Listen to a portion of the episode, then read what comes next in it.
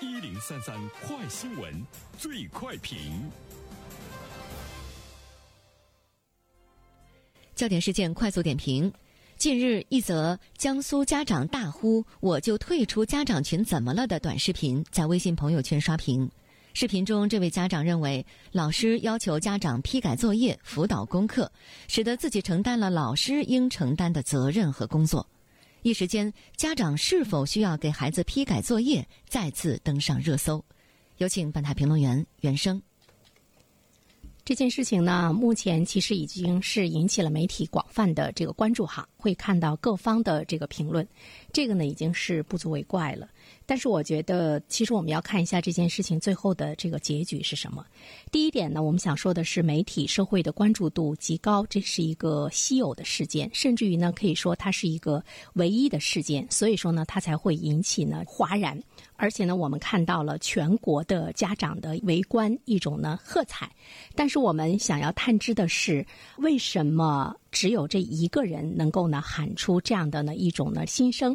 在我们众多的家长觉得，呃，这位家长说的是正确的同时，我们想试问一下，还有家长会在这个所在的班级群中对老师依然去布置的一些错误的任务？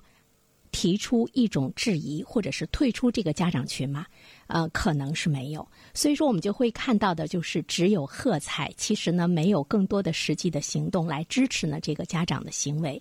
那么，为什么我们更多的人、更多的家长愿意呢把这种埋怨和怒气埋在心里，并且呢负重前行？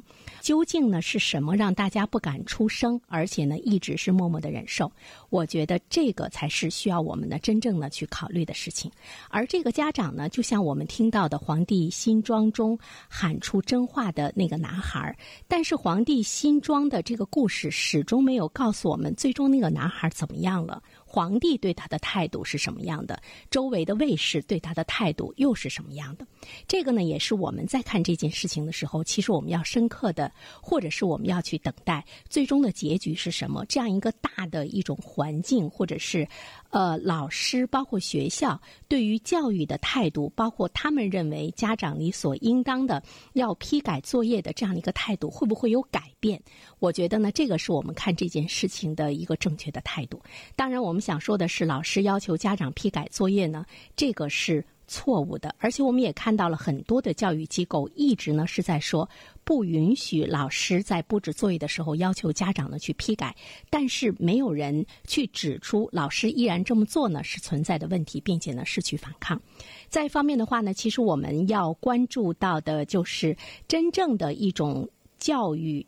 学校和家庭之间的这样一个合作，怎么样一个良性的互动？家长是不能够完全去推卸在教育的过程中你对你自己孩子的一种职责。